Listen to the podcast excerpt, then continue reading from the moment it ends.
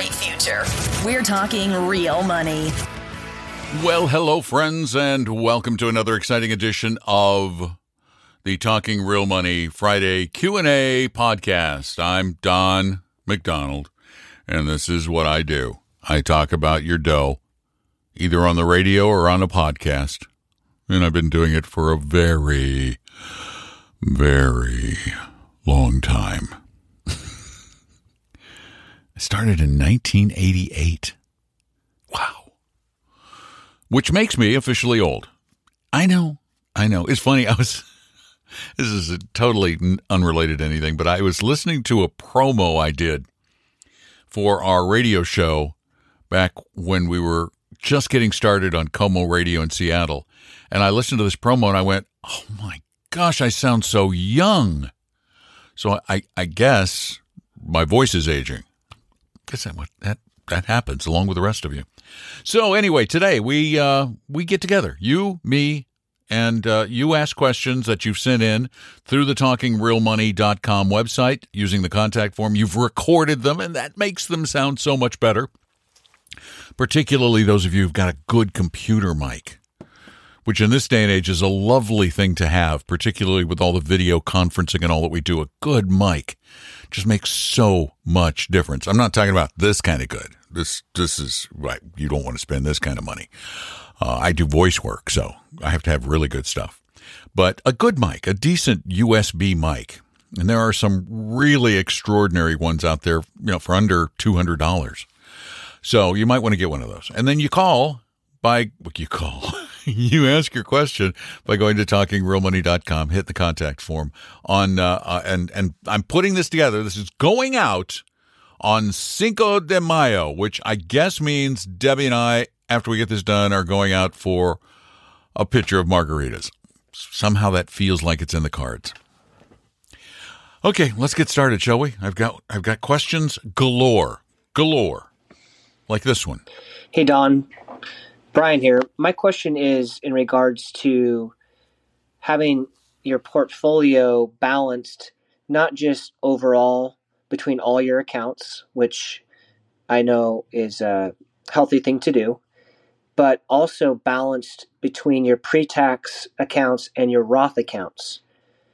For example, I don't have any international in my Roth side of my accounts all my international is on the pre-tax side, which are at two different brokerages.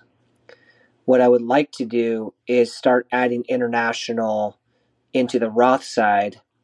And I just want to get your take on asset allocation as an overall uh, view of your portfolio as a whole, but also asset allocation within your Roths and asset allocation within your pre tax accounts, and how you would go about balancing that and if you have a preference on if you can keep the Roth and pre-tax fairly identical or if that matters or not.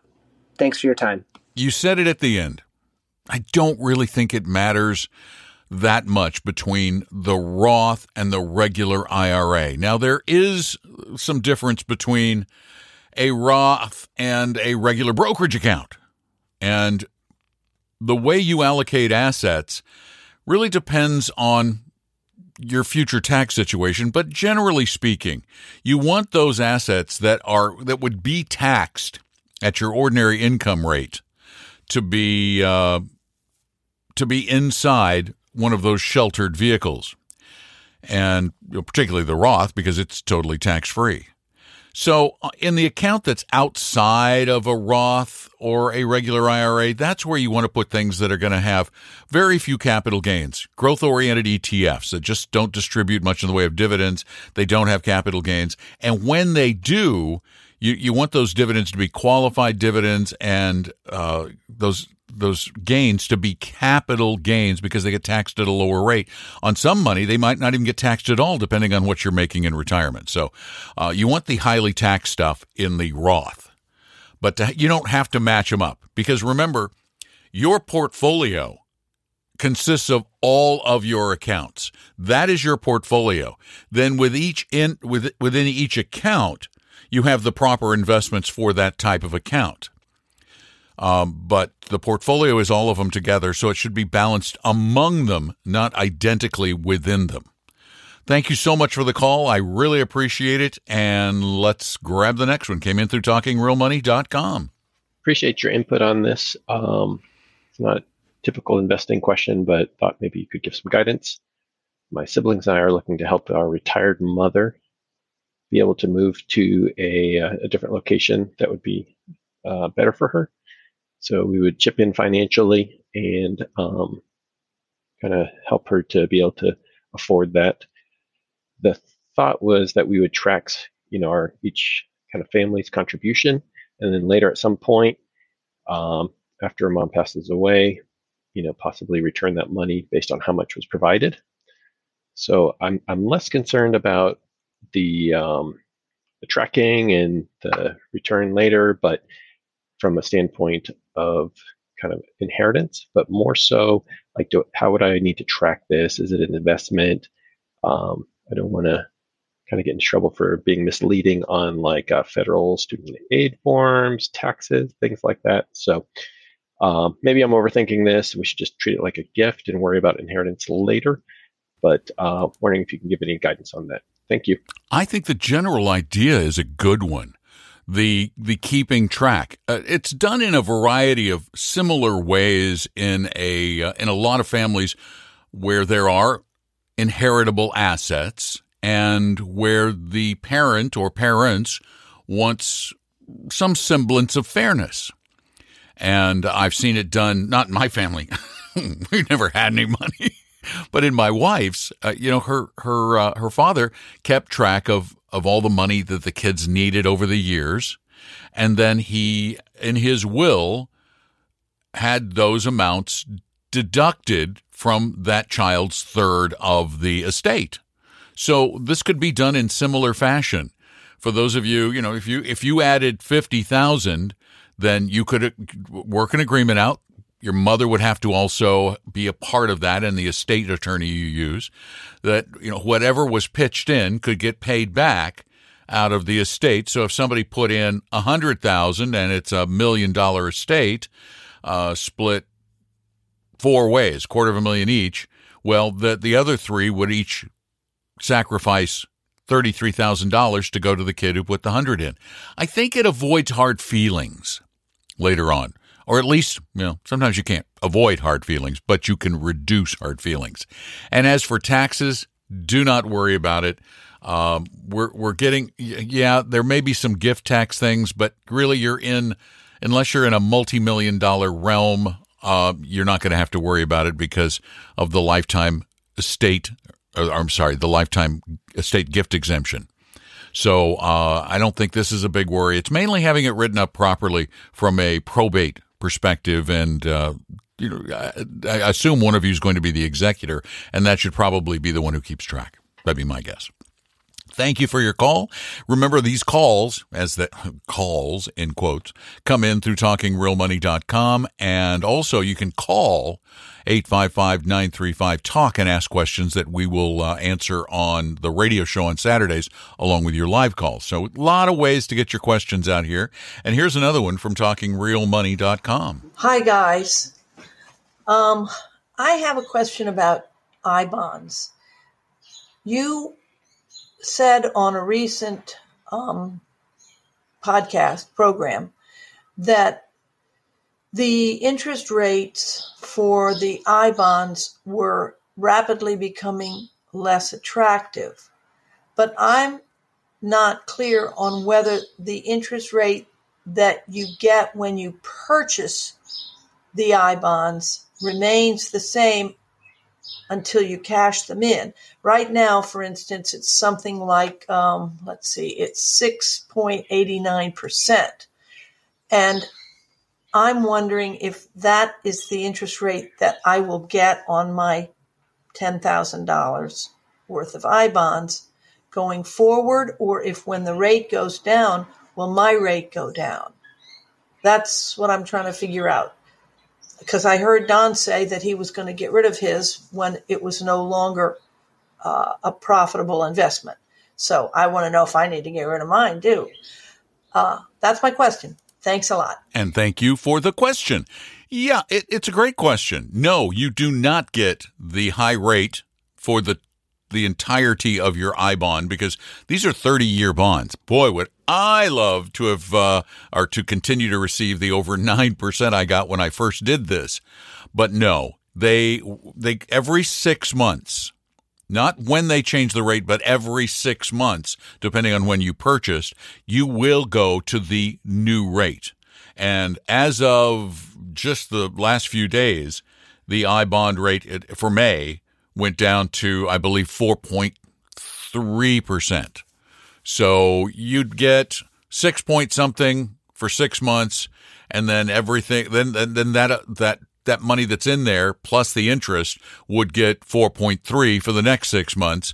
And then you see what the new rate is. But you see, overall, because I've got some at nine something and some at six something or whatever the rates were, you know, I'm still going to be getting a decent rate on my money. And you can take the money, you can't take it out for a year.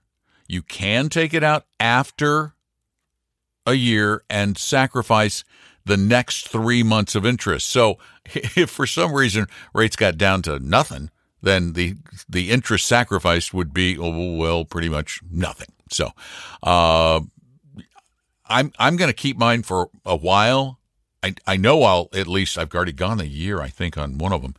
Um, definite. I'm probably going to go five because the overall rate is still good and the safety is high. The main reason I have these, you know, it's part of a really safe portfolio and I buy things sometimes just because we talk about them on the show to see what it's like. So I, I, I create my own hodgepodgery. Um, there will come a day in the not too distant future when I'm going to simplify the heck out of it because I don't want to deal with it. So uh, thank you very much for the question. We do appreciate it.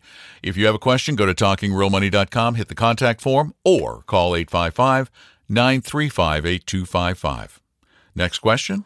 Tom and Don, my name is Matt, and I'm calling from Danvers, Massachusetts. I'm a relatively new listener to the show, but I'm hooked. And I found you guys from following Paul Merriman and his work. But I have a question about backdoor Roth IRAs. I'm 34 years old and a state employee here in Massachusetts, and I contribute 10.5% of my income to my pension. I can start to collect my pension as early as age 60, and it will grow until the maximum age of 67. I will be vested in my pension this June. I also have a brokerage account that has the Paul Merriman 4 Fund US combo in it, and my wife contributes to her 401k at work in a target date fund. I've decided it makes sense to have a Roth IRA as well. However, my wife and I are very close every year to the limit of not being able to contribute to a traditional Roth IRA and thus have to do a backdoor Roth IRA. I'd rather get the money to work as soon as possible and don't want to wait until the end of the year when we know what our income is. So, my question is should I or am I able to just do a backdoor Roth IRA to start every year and not worry about what our income is going to be that year? Can I do this? Is there a penalty for doing this? Um, when I could have contributed to it regularly if I didn't, um, if my income limit was under the traditional Roth IRA limit. Thanks so much. Look forward to the answer. Thank you for all your work. Yeah, you probably would be smart to just start with the back door. Uh, what's the difference, really? Uh, you, you didn't mention if you have any regular IRAs. They're the only fly in the ointment. If you have a regular IRA, you have to take a pro rata amount, a pro rata amount of that, and pay taxes on it. But if you don't have an IRA, regular one, then there's no difference between doing the back door and doing the regular Roth. So you might as well do it right away. And for those of you who don't know, a backdoor Roth is a strange loophole in the tax law that I am surprised still exists that allows someone who is ineligible to contribute to a Roth IRA because they make too much money to contribute to a Roth IRA. All you have to do is set up and fund a non deductible IRA. So you don't get a tax deduction, but you don't with a Roth anyway. And then recharacterize that non deductible IRA as a Roth, so from then on it grows tax free. Once again, we have a federal law that makes no logical sense, but is in this case, as it doesn't happen often, it's good for us. So I think just do the back door. Thanks for the question. And uh, let's take our next one, shall we? We got a couple more. Yeah. Hi, Don and Tom. Hey, this is Steve from Oregon. Hey, I have a question about a former uh, employer's 401k.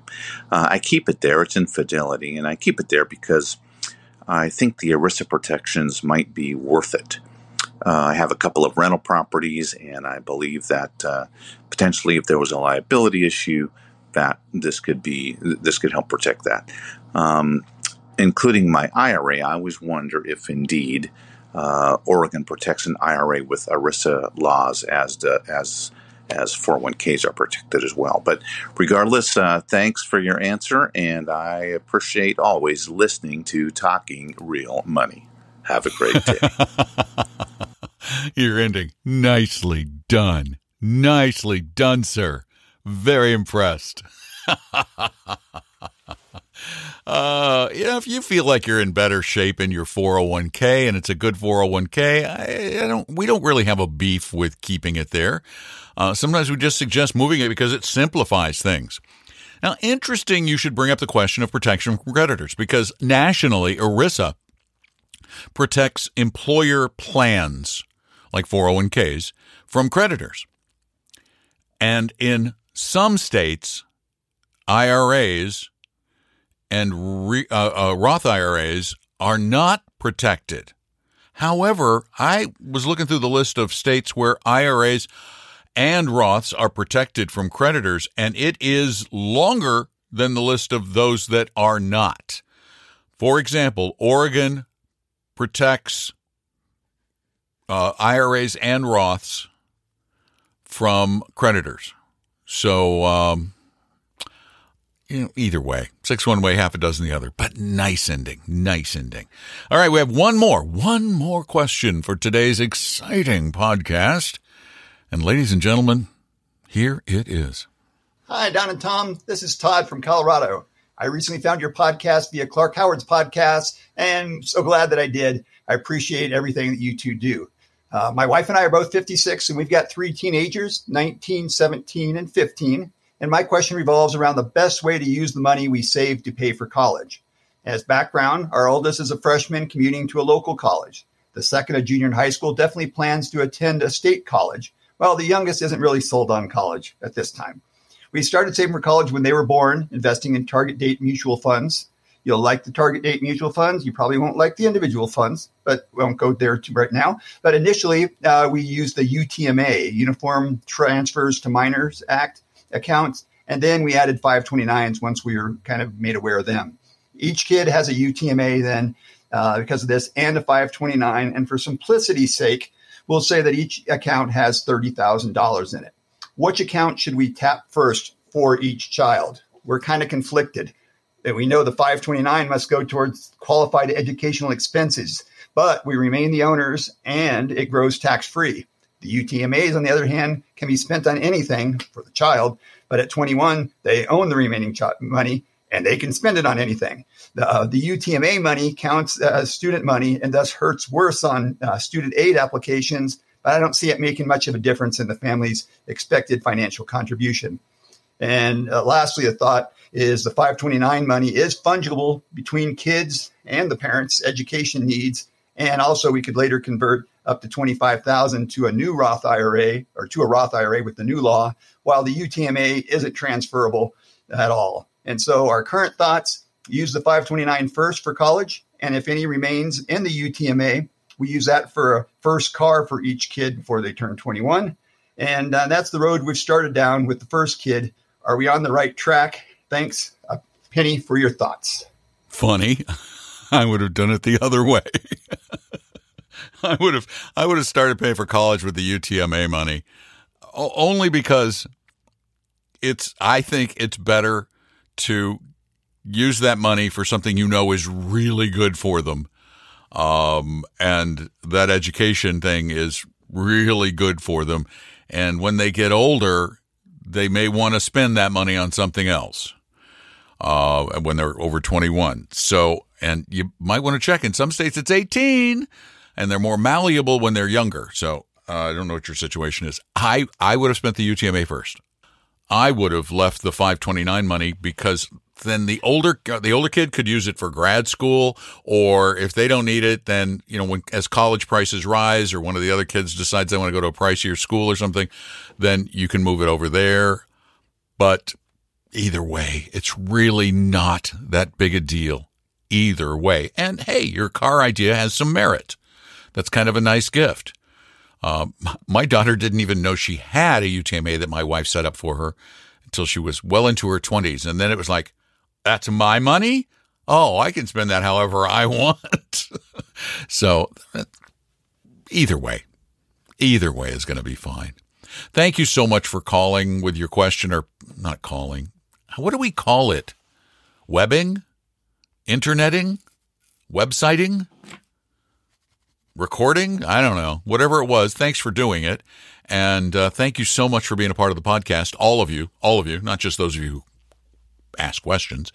We appreciate you being there. We really do want to help you anytime, anywhere. And uh, remember, all kinds of great information is at talkingrealmoney.com. Just go there for tons of stuff articles, uh, resources, um, questioning us, podcasts galore like almost 1,200 of them. And tell your friends. And if you like what you hear, leave a review on Apple Podcasts. And uh, remember, Saturdays. Saturdays are great days. If you want to talk with us live, have a conversation back and forth, call us Saturdays between 3 and 5 p.m. Eastern Time at our number 855 935 Talk, 855 935 8255. And we will talk to you on the radio, and then that becomes a podcast next week so you can listen again. Take care of yourselves. Have a wonderful day, evening, weekend, week, month, year, life. I'm Don, and every once in a while I'm joined by Tom. And what do we do? We hang out talking real money. The guy was funny before. Funny. We hope you realize that the information provided on Talking Real Money is for informational, educational, and hopefully enjoyable purposes only. Providing personalized financial planning or investing advice takes time, so please consult with a really good fee-only fiduciary investment, tax, or legal advisor. We know a good one. Investing must always involve risk. In other words, you can and probably will lose money at times. Also, as much as you want it, no one can accurately and consistently predict the future. So past performance doesn't tell you a darn thing about what the future will bring. Unlike many other programs that say something similar, Talking Real Money is not trying to get you to buy or sell any financial products or securities. Instead, the program is provided as a public service by Apella Capital, a fee-only registered investment advisor. Thanks for listening, and please visit TalkingRealMoney.com for more information and disclosures. Are we done now?